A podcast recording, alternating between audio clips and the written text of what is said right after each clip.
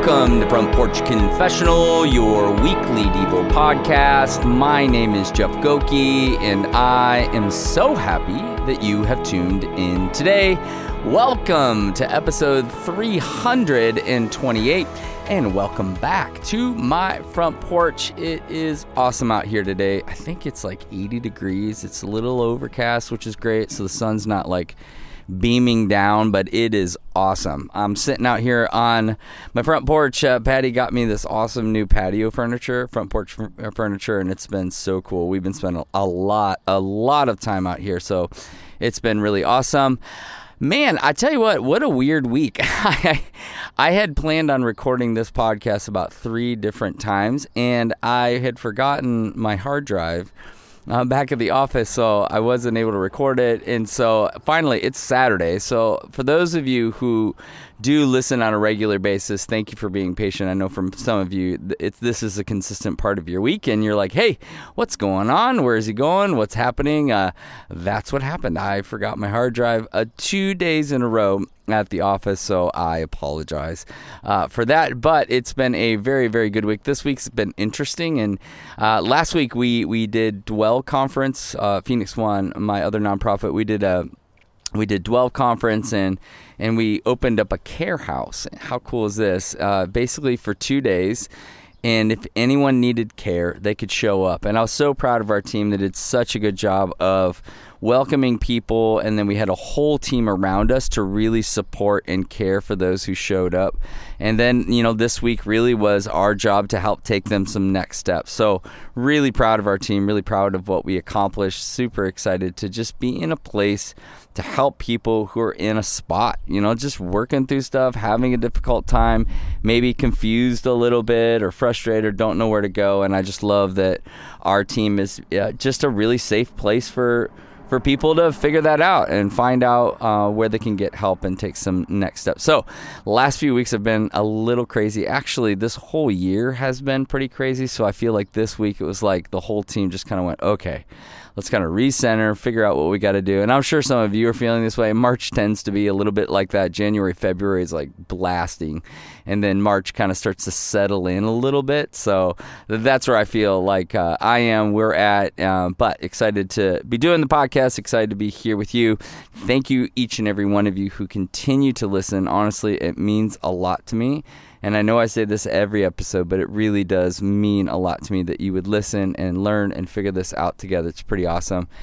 And then, secondarily, uh, thank you for all of you who continue to give. There's a bunch of you who uh, donate through the website, frontporchconfessional.com. There's a little button there that says partner, and you can do that. And so, there's a bunch of you who do that. So, I just wanted to say thank you so much. And uh, if you'd like to partner, that's a great place to do it. You can go right on that website and you can hit that. And there's multiple different ways that you can do that. So, if you'd like to do that, thank you so much. Every little bit helps. I appreciate it. All right, our passage for today. Now, I told you I've been memorizing Philippians, the book of Philippians. Not easy. I'm into Philippians 2. I'm still reviewing Philippians 1 just to get it to stick. It's still not fully stuck, uh, but that's a part of my kind of daily routine of just kind of sitting in it and saturating myself in it and trying to get that to stick. It's hard, man. The older you get, it is not easy. But this one really stood out to me, continues to stand out to me. And it's Paul saying this in verse 27 Only let your life be worthy of the gospel of Christ, so that whether I come and see you or I am absent, I may hear of you that you are standing firm in one spirit, with one mind, striving side by side for the faith of the gospel and not frightened in anything by your opponents. This is a clear sign to them of their destruction, but of your salvation, and that from God. So I'll, read, it, read it again. It's got a lot of words, a lot of stuff in here.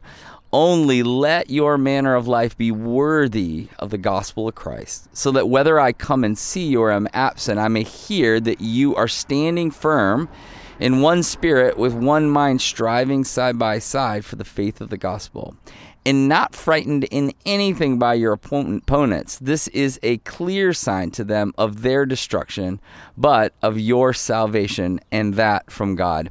Uh, we are in tax season. And uh, I'm sure many of you are, you know, kind of getting compiling all that, getting that ready. Well, we submitted ours, and so waiting to kind of hear what's going on. This season's always an interesting season. As I go listen and talk to Christians all over the place, of like, what will you do?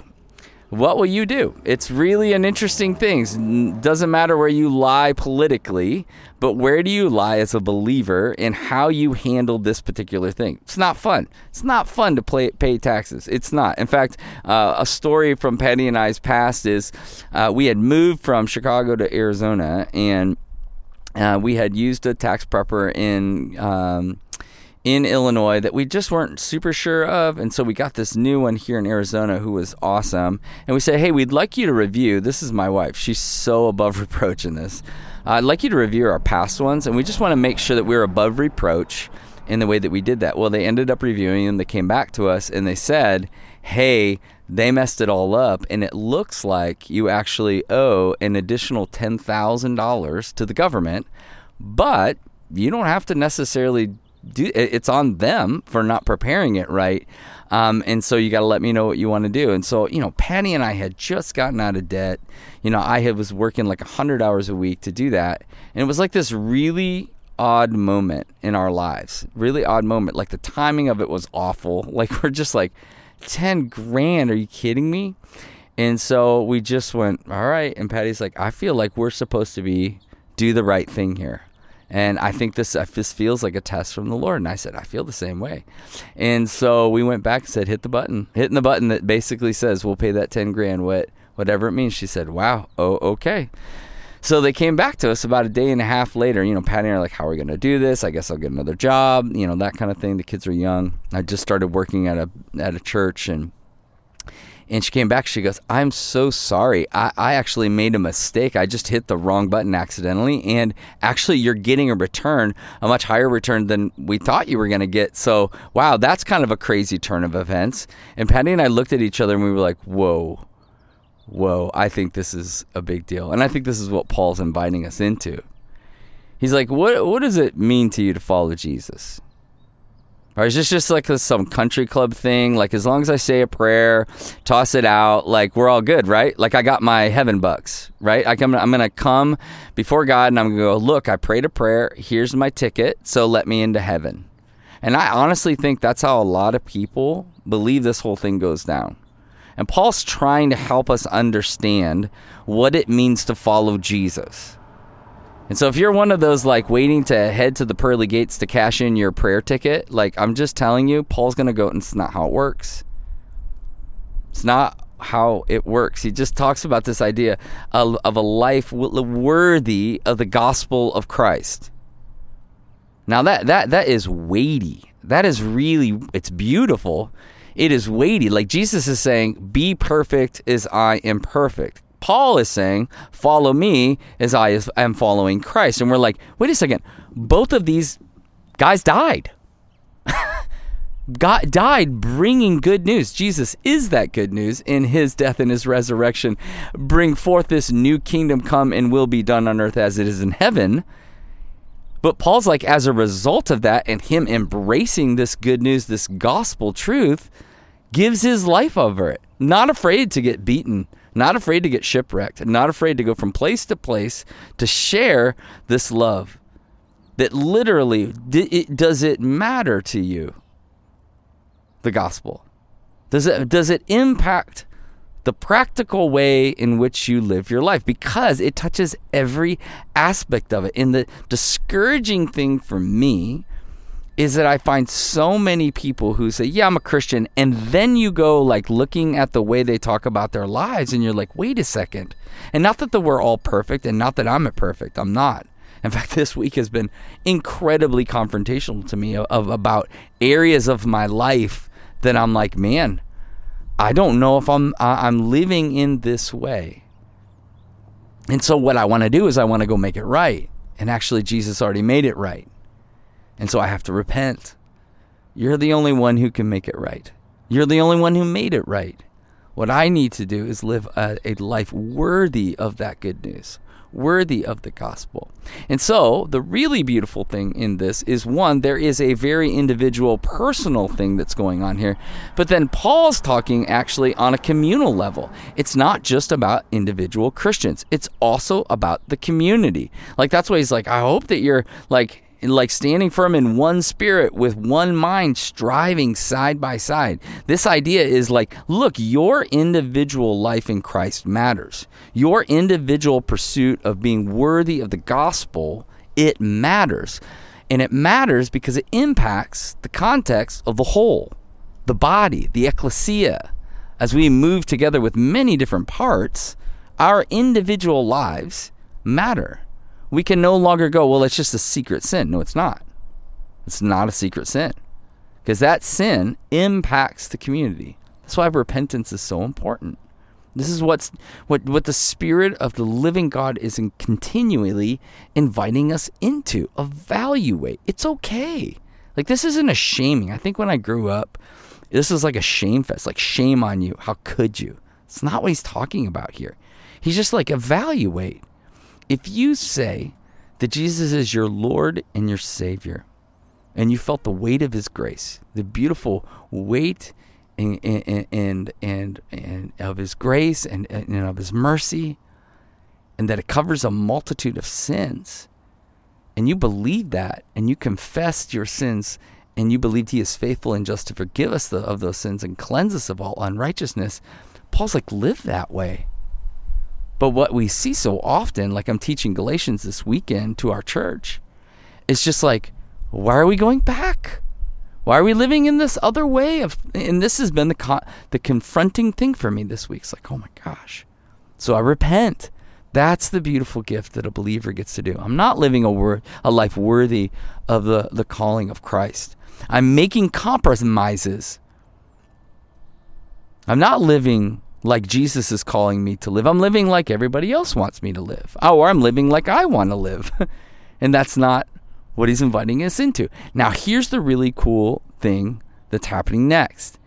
As we live a life worthy of the gospel, check this out. this is the the coolest thing.